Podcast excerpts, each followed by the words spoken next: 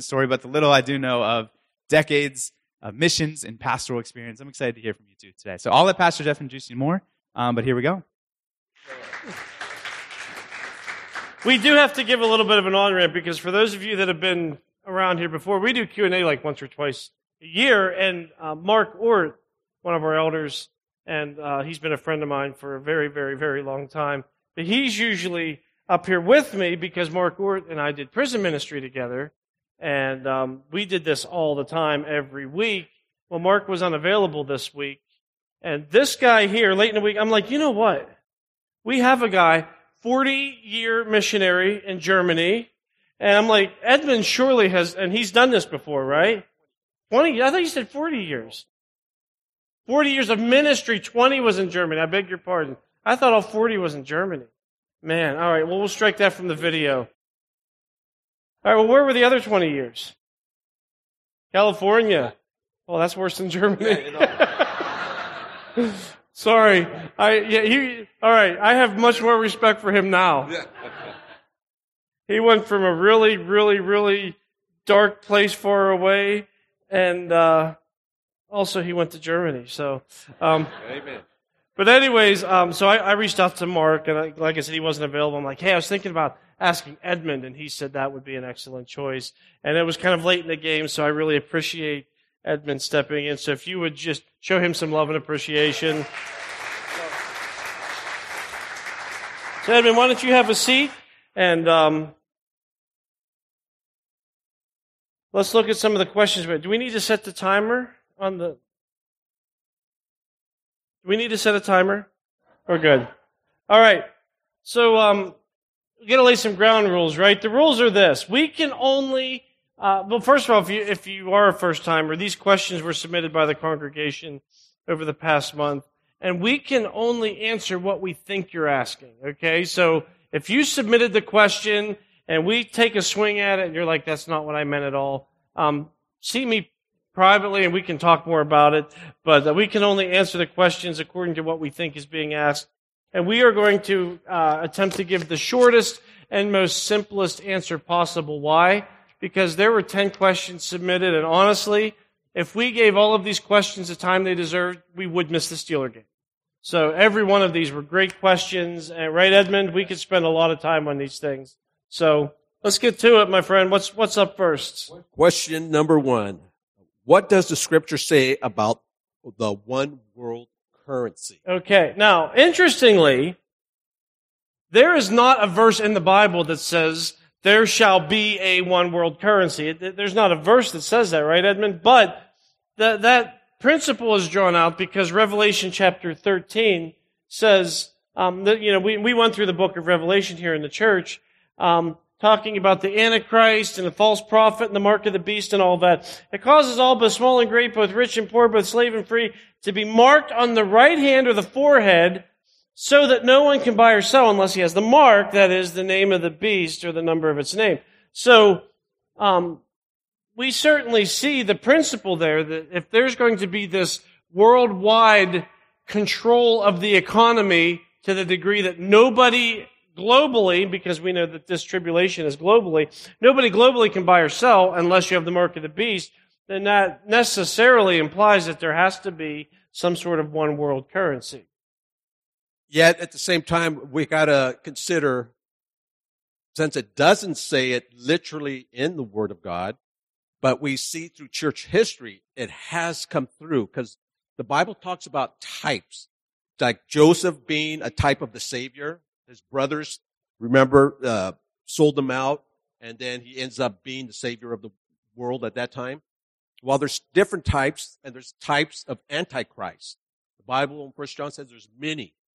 But here, in our recent Bible studies at the church, there was in Luke chapter 2, Caesar Augustus, who was Octavius, but his name is Augustus at this time, he made a census. And through the census, he did, he, the Bible tells us he did two.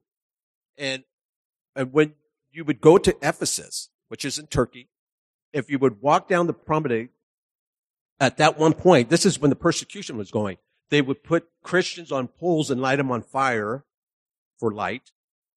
But if you would go into the marketplace to buy or to sell, he had a subscription on the entrance that says Caesar is the son of God. And you had to agree with that to be able to buy or sell. So you have a type. And yet, on the second sense is because he's now numbering the known kingdoms of the world. And it was all for financial gain and power. So you have a type of Antichrist. It's there. There's many other ones throughout history. So we see there is something coming.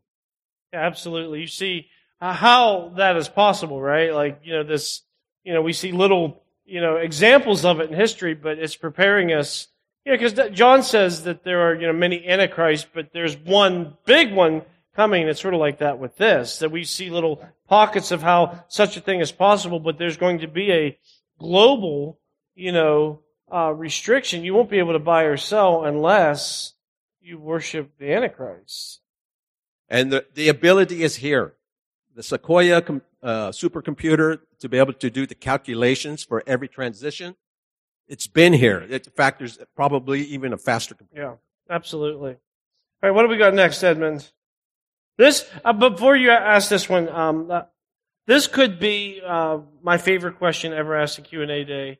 And um, when I was talking to Mark Gort when he was um, planning on being here, he said the same thing. He said this could be my favorite question ever in Q and A day. So it says, if you could experience any moment in the Bible as an observer, what event would you like to witness? Isn't that a great question? We don't know who submits these unless they put their name, but I, you know, whoever did this, that, that is such a great question.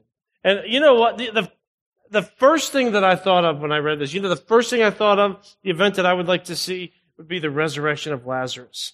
Wouldn't that have been awesome? Could you imagine being there and like people are crying and he's in the tomb and, and here comes Jesus and Jesus like, roll the stone away and, and they roll the stone away and Jesus, Father, I thank you that you always hear me. And Lazarus come out. Like, could you imagine? And then here comes Lazarus like, oh, that, that had to have been just like one of the most mind-blowing things anybody has ever seen.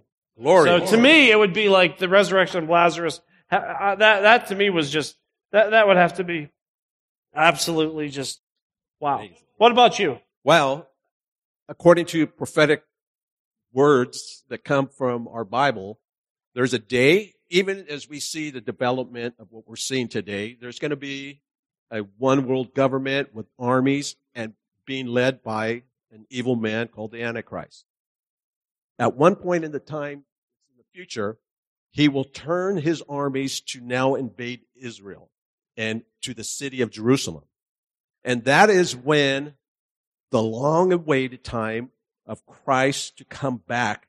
And he comes back like a movie to rescue his people. And he will stand on the mountain of olives and it will quake and he will end up destroying the Antichrist.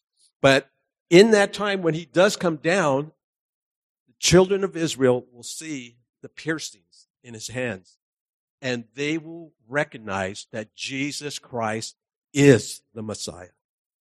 How glorious is that going to be? Amen. Woo. Yeah. Yeah. I, I don't, and I don't know if there's really a wrong answer to this one. I mean, could you imagine all the things we can think about? Like, I, I was talking to my wife about this, like watching David kill Goliath. You know, could you imagine being there to see that whole scene or, or, you know, being there creation?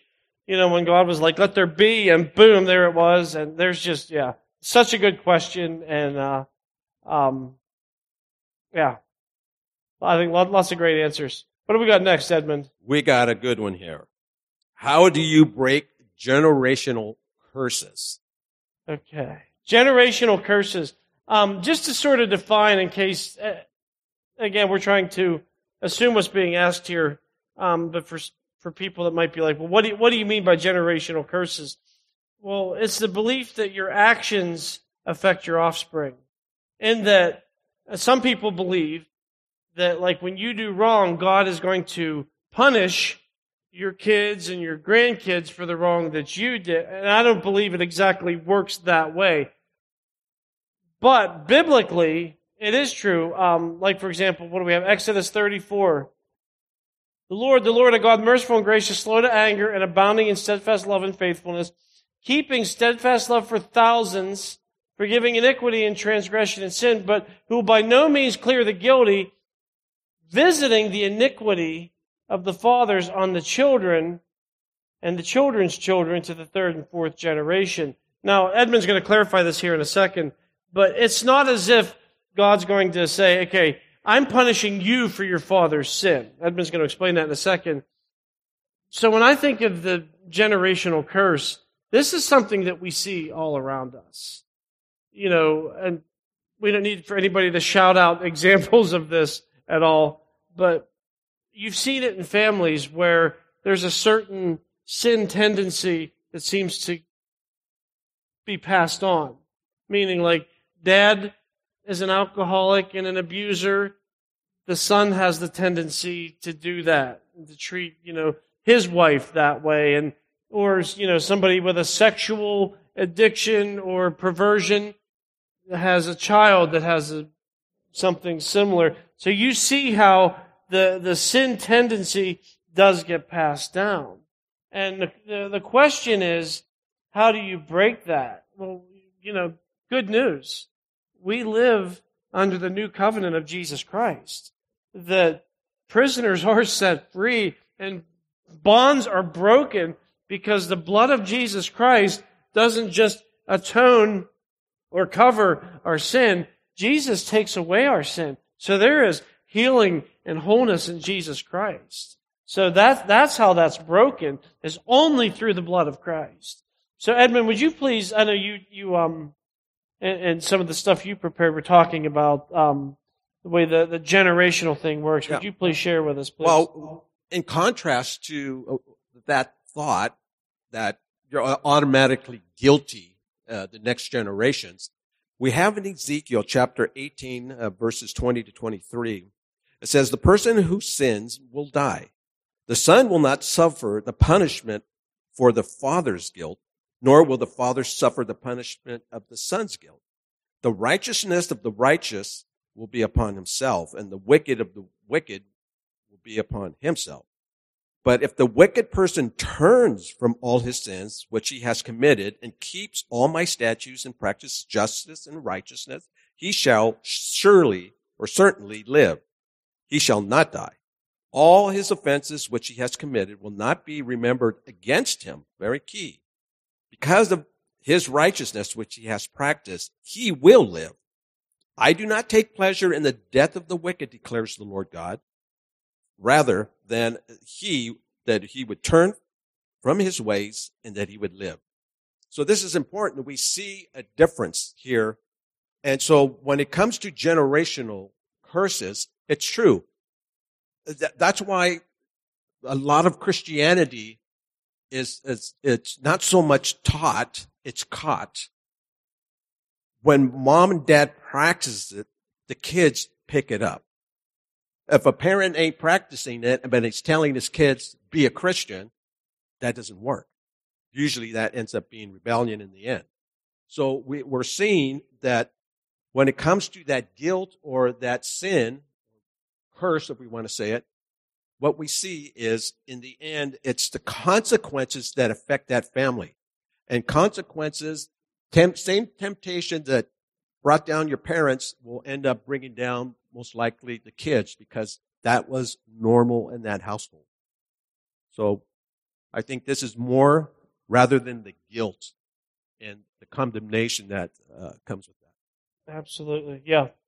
Yeah. And I mean, you, you see that, like I said, just so many times, just the tendency of the father. You see, uh, you see that scripturally, right? Remember Abraham, you know, uh, fell into some sin lying about his wife. And then what did his son do? Exact like almost thing. the exact same thing, right?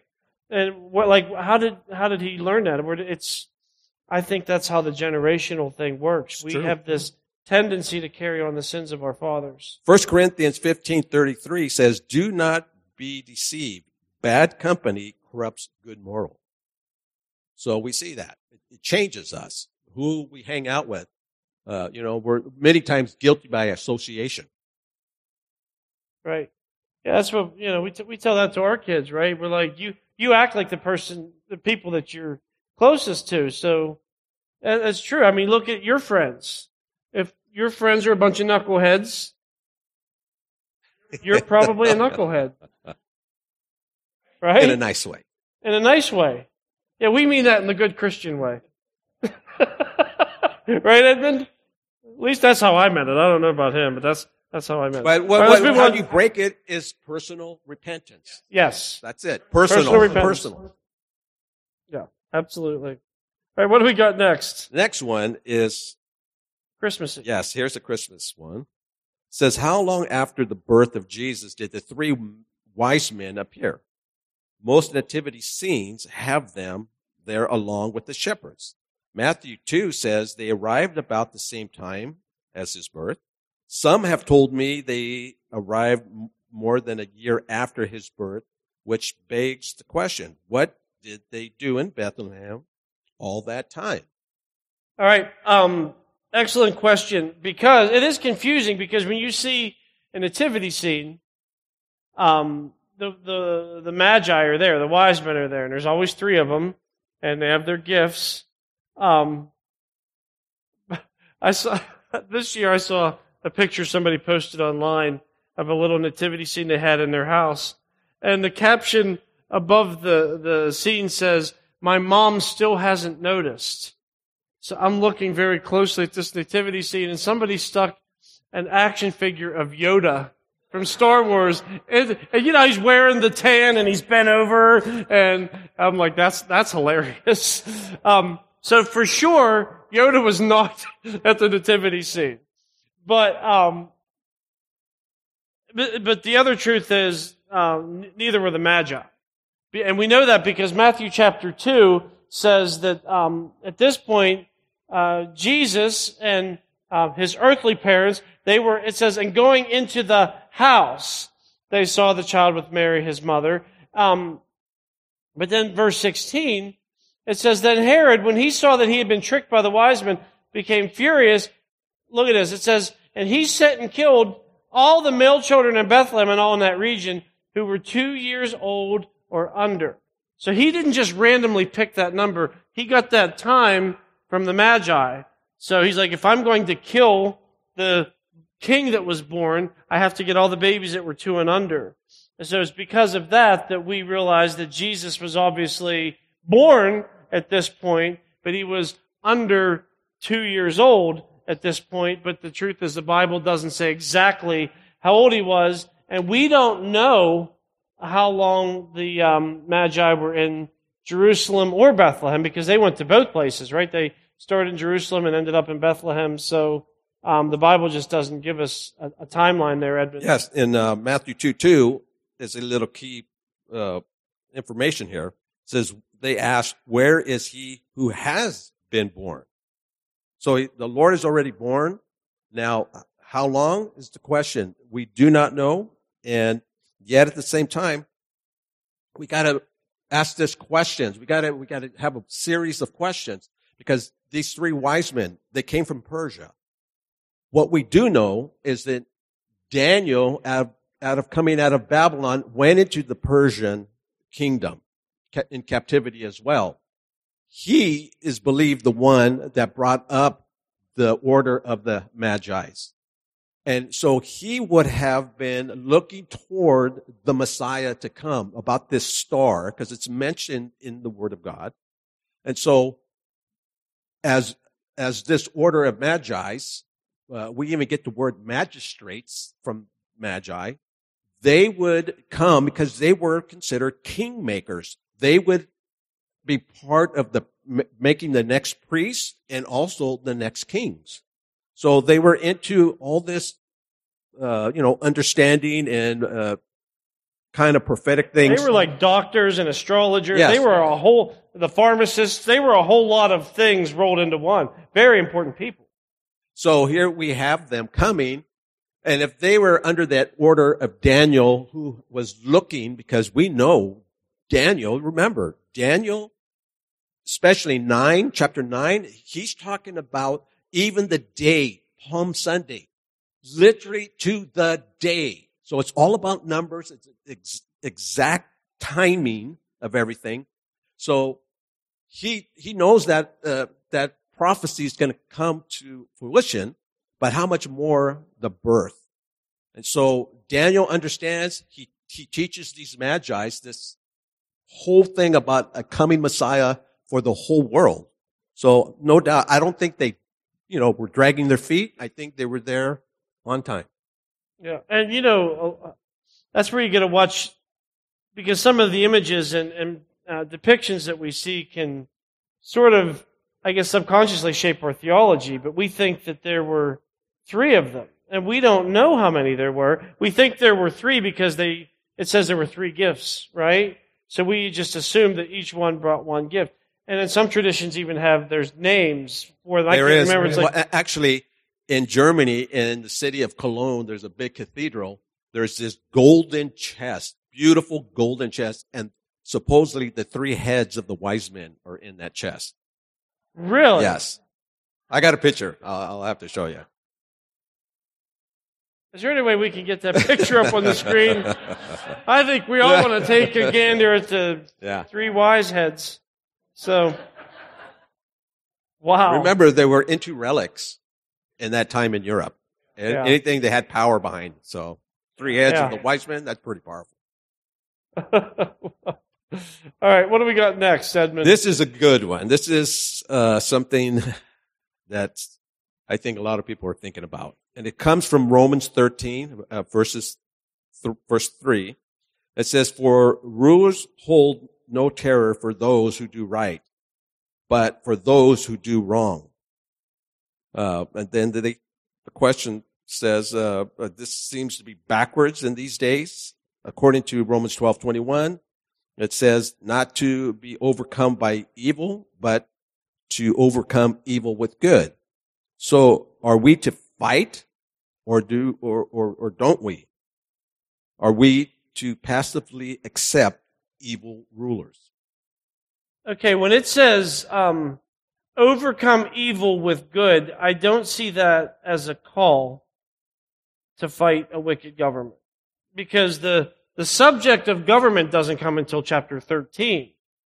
Chapter 12 focuses on personal relationships, specifically personal relationships in the church. So when it says overcome evil with good, it's not saying like, okay, they're evil, I'm good, so I need to overcome them. What that's saying is when someone does evil unto me, I don't retaliate with more evil. It's not like revenge and retaliation and eye for an eye. It's okay, I'm going to overcome your wickedness with um, acts of righteousness, with things that, you know, um, would imitate Jesus. Which, you know, by the way, um, we don't, we're not exactly like pioneering new territory as a culture and having wicked rulers, right?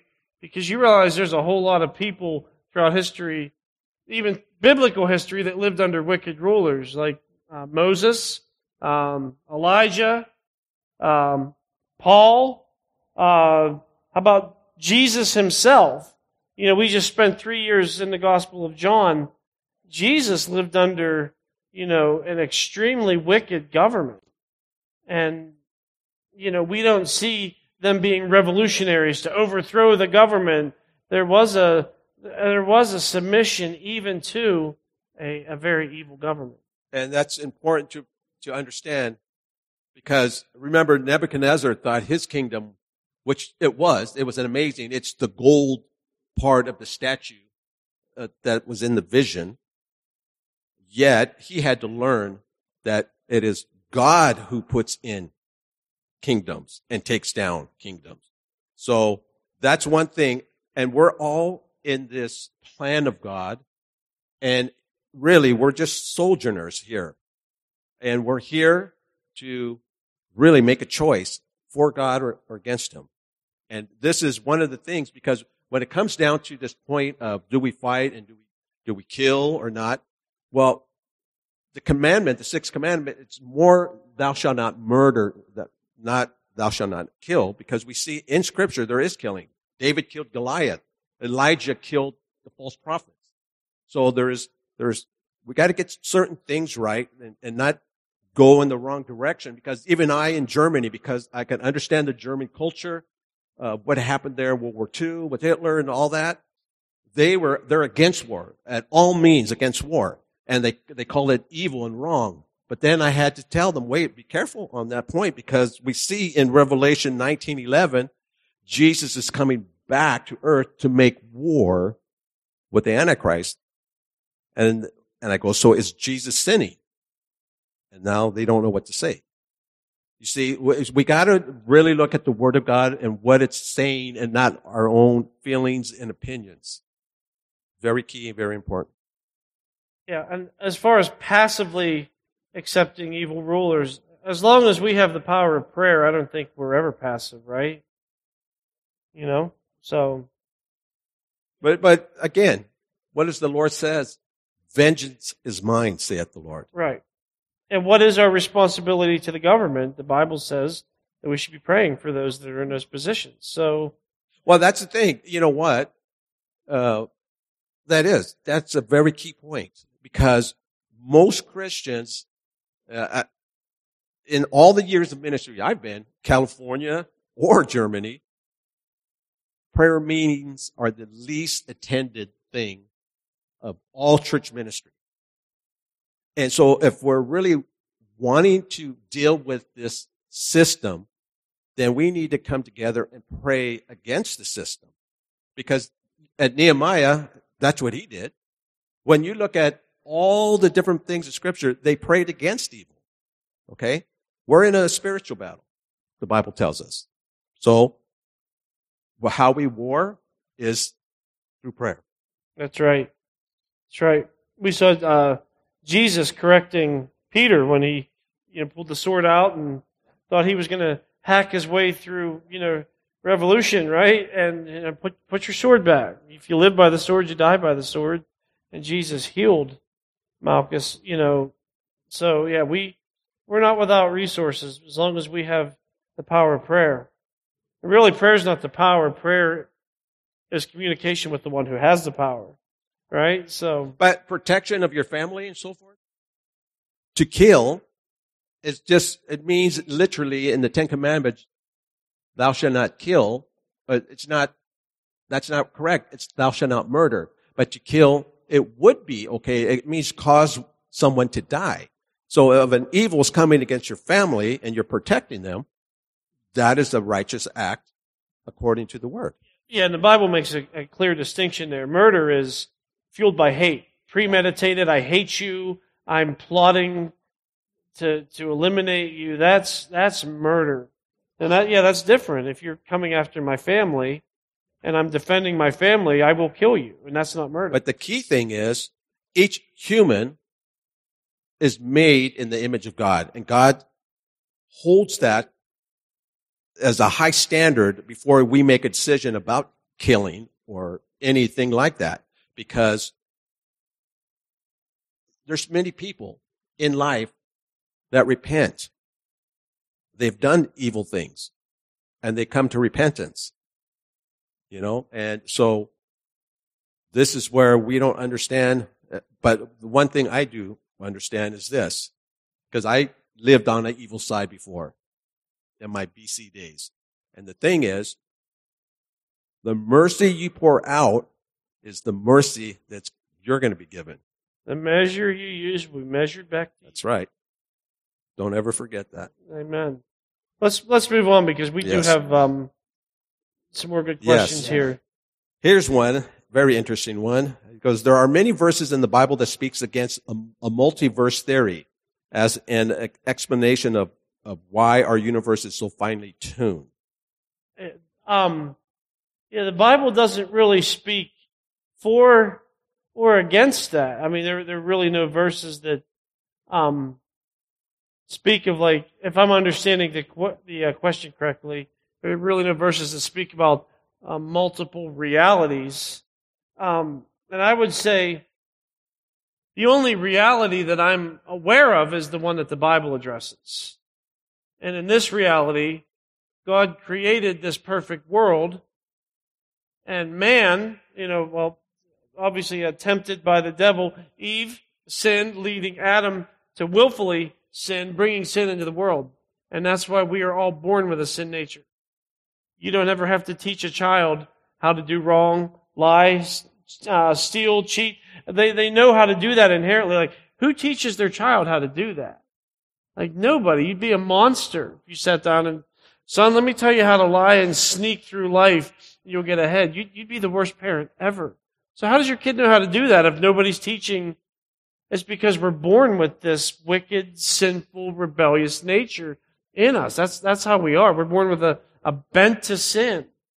And uh, the Bible says that God is a God of just, justice. And if He was going to give us what we deserve, we, He would send us to hell apart from His presence because we rebelled against a holy God.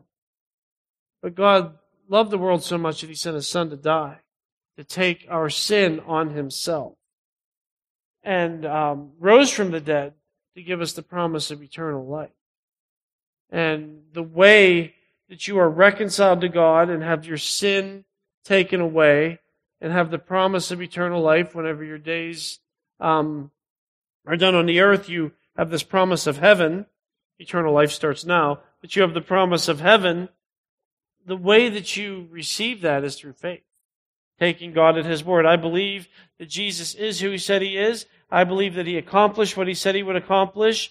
And I am turning from my sin because I see how it dishonors you. And I'm crying out, God, please forgive me based on the blood of your Son. Please forgive me for my sin.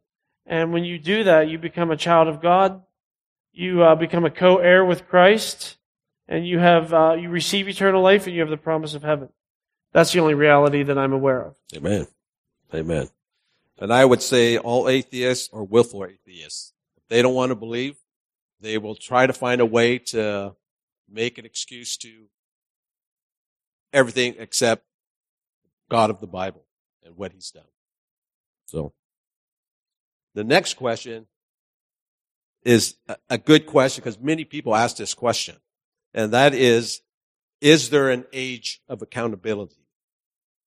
Okay, so there is, but I don't think there's a magic number. Okay.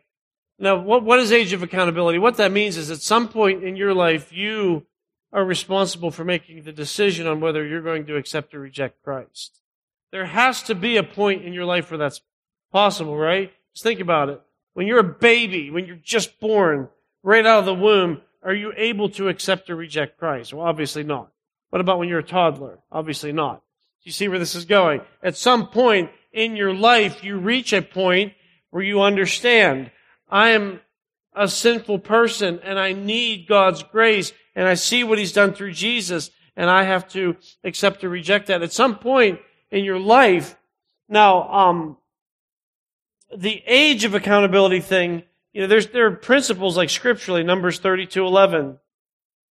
Remember, um, because of Israel's persistent hard-hearted sin, God got to the point where he said, those that are 20 years and older are not going to enter the promised land except for Joshua and Caleb. And, you know, those younger than 20 are going to enter. So there's the principle there, you know, that God says the older generation is going to die out in the wilderness, the younger generation innocent, not being held responsible for that. But 20 is not the magic number, okay? So if you're like this teenager that knows better, and you're like, well, I can just do whatever the heck I want to do because I'm not accountable yet. Um, I, I, I, I kind of pump the brakes on that. Um, but there's no magic number, but at some point in your life, you have to, you have to make that decision for yourself. Because at some point, the lights come on, you know. I'm guilty of sin, and I see what God's done. And I, I think I think it's going to be different from person to person. I mean, what do you think? Well, the first thing is to realize what the Word of God does say.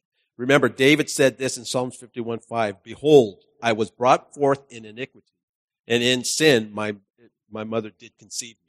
So we know of the Adamic sin nature that all men women inherit. So when we understand that, then we know where we have to have a Savior.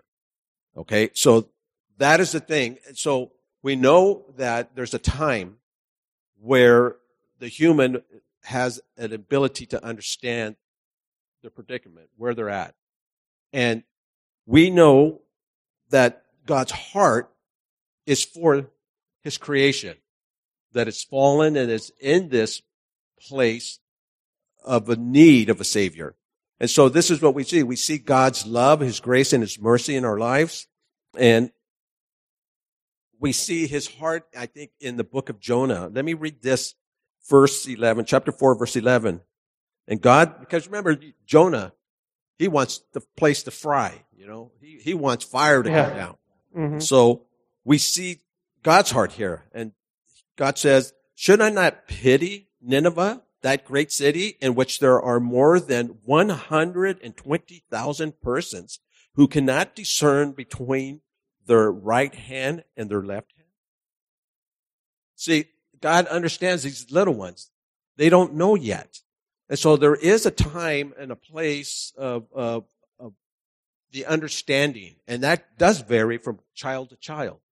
And we do know one thing is the Jews, they have their estimate, and that is 13 years old. That they believe, uh, they have these little things like the Song of Solomon. They don't believe a Jewish man should read that till after the age of 30.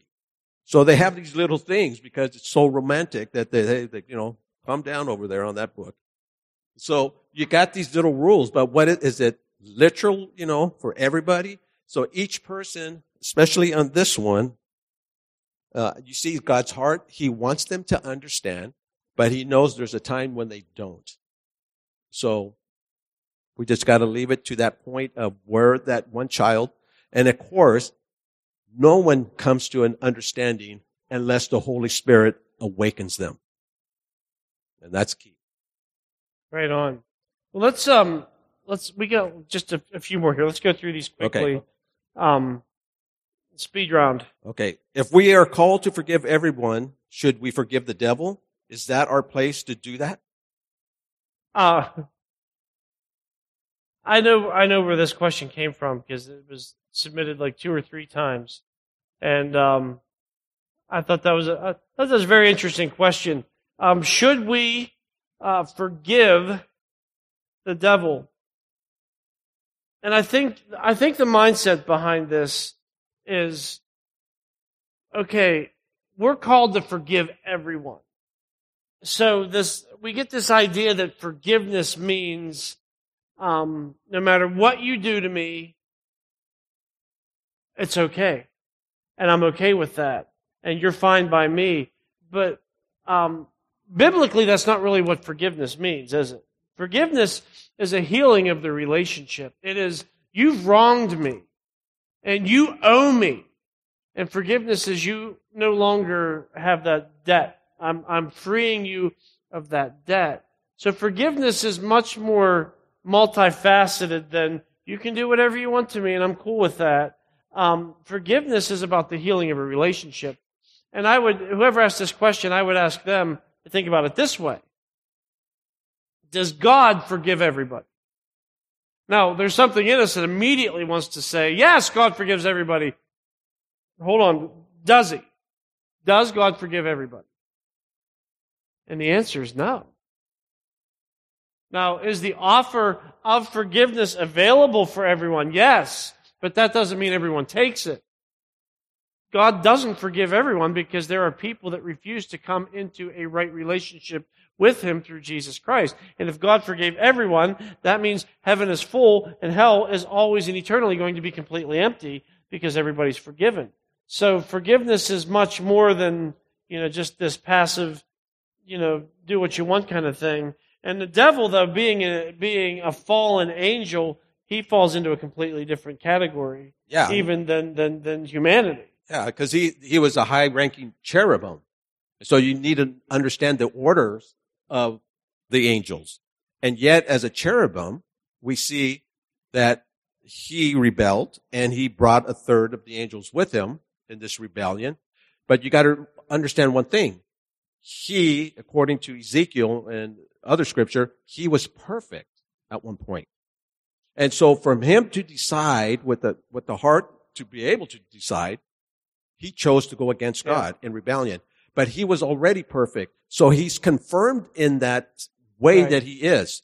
We are much different. We are born sinners. We already have death on us when we come out of the womb. But through the grace of God, we're able to be born again and come to life, to eternal life. And then we are right now, when we accepted Christ, the beginning of sanctification, separating the evils out of our life and our, our, all those practices. But there's a day, either through death or through the rapture, we will be like Jesus, the Bible says in First John. And that means, that speaks of our glorification. And we will be like him, therefore we cannot sin. And we'll be confirmed in that. So we won't in heaven have to worry about sinning. We'll be confirmed in this point of perfection. Right on. Awesome. Can't That wait is for that day. That is awesome. All right, two more. We're going to get through these Okay. quickly here. Why should we bring children or babies into the world, especially if we live in the end times? Okay, easy. Um, we are commanded to multiply and fill the earth. Twice. Um, Genesis, what, chapter 1, verse 28, and again, Genesis chapter 9. That's the commandment. So, I don't see anywhere in the Bible where God took it back. Like, fill the earth, and then he's like, "Mm, okay, you can stop now. No. So, you know, if you can have babies, have as many babies as you can. Amen to that. Amen to that. And you know, and also you got to realize is that uh, the scriptures are clear when it's a, a believer involved in this childbearing. Even if you have a non-believing spouse, that child is separated or sanctified by the Lord to be. It's actually the word holy. So we have to see that God really looks toward the children. Because remember, they are made in his image. So that's very important to keep in mind. And at the same time, all of us, no matter what age we're living in, we're all going to have trials and tribulation. Right on. Yeah, that's, we don't know. I mean, I, I do believe we're in the end times. Uh, Jesus could come back today, tonight, next week. We don't know. But we're called to just live a, a life uh, faithfully until he does return. And, you know, filling the earth, I, I believe that's still a valid command. All right, last one. The last one. If it took the Council of Trent to determine the Old Testament, how can we as Christians be assured that there are not some books missing from the Old Testament or the Bible as a whole? we get a lot of questions regarding canonization. You know, how did these, you know, all these books turn into like this Bible that we have on our laps in our pews? Um, and regarding the Old Testament, just very quickly, Jesus verified the Old Testament. Know, he quoted from at least 14 different books. Jesus acknowledged people as being real, right? Jesus talked about them as real people, not fables or fairy tales. Um, I, I believe in the Old Testament because Jesus believed in the Old Testament. Um, and actually, the Old Testament was already uh, a completed unit in Jesus' day. And he verified that. Luke 11, 51 is one example. Jesus says, from the blood of Abel to the blood of Zechariah, who perished between the altar and the sanctuary. And you're like, well, how does that verify things? Well, in the, in the Jewish scriptures, you see our Old Testament is in a different arrangement. But the, the way the, um, it's the same books in the Jewish scriptures, in the Jewish Old Testament, exact same books, but they're arranged differently. And in the way the Jewish books were arranged, one of the first events in the Old Testament was the death of Abel, and one of the last events in their Old Testament was the, the death of Zechariah. So it was sort of Jesus putting the bookend on that, verifying that. I think very important too is to realize that our Bibles came from the Jewish people, not the Europeans. Right. Okay. Right. That's key because Trent was really a response from the Catholic Church against the Protestant movement that was now happening in the 1500s. And so they were trying to, uh, you know, because there was a separation going on about what is truth. And there always has been. There's been different movements, uh, movements the Anabaptist movement, or in, in German or Switzerland, it's the Wiedertaufe, to be baptized again. that was, you were put to death by the Lutherans or, uh, the church of, uh, uh, the Calvinists of that time. They put them to death. Christians putting Christians to death because of a doctrine. So this is why we have to be careful. Uh, We have to go back to what the Jews said and not just men and their movements. Because Right. movements could be wrong. As sincere as they want to be, as, as sincere as Mormons and getting and being faithful to get in those bicycles and go all over the world, uh, they're not gods. They say they're gods. Right. You know, they're, they're, they're sincerely wrong when it comes to those type of doctrines. So we have to be really careful on this and stay to what the Word of God says. And like I said, canonization is a is a topic that we could talk about for hours and hours and hours with authorship. And you know it wasn't like you know this is authoritative because we accepted it. It's we accepted it because it is authoritative. And that there was a whole process that was involved in that um, that unfortunately we don't really have time to get into today but regarding the old testament specifically um, it was it was a canon by the time Jesus was preaching and teaching from it. So um, as our worship team comes forward, I want to thank Edmund for helping me out here, especially at this.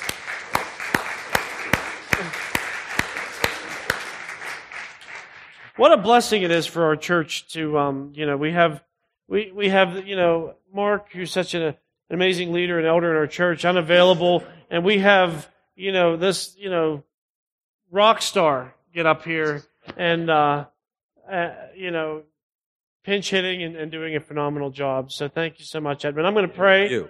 and I appreciate you taking the time to uh, do your studies and um, do this with me here in Q and A day. Father in heaven, we thank you that your word has the answers. And Father, we're not a- group of people that are afraid to ask things. We are not a group of people that put certain things off limits. We don't talk about this. We don't ask about this. This is a taboo subject. Father, we believe that you have all the answers and we run to you. And when we don't know, we seek and we search and we, we study. And I thank you so much that you've given uh, this church the, the elders and leaders that we have that are able to step up and help us understand uh, how important doctrine is and how important it is to truly understand what your word says and sort out the lies that are that are being promoted, uh, things that people say your word does say that it actually doesn't. Father, we want to be true to what you revealed to us because we believe that your book is the word of God, and we want to believe it. We want to proclaim it. Uh, Father, we want to pray it back to you.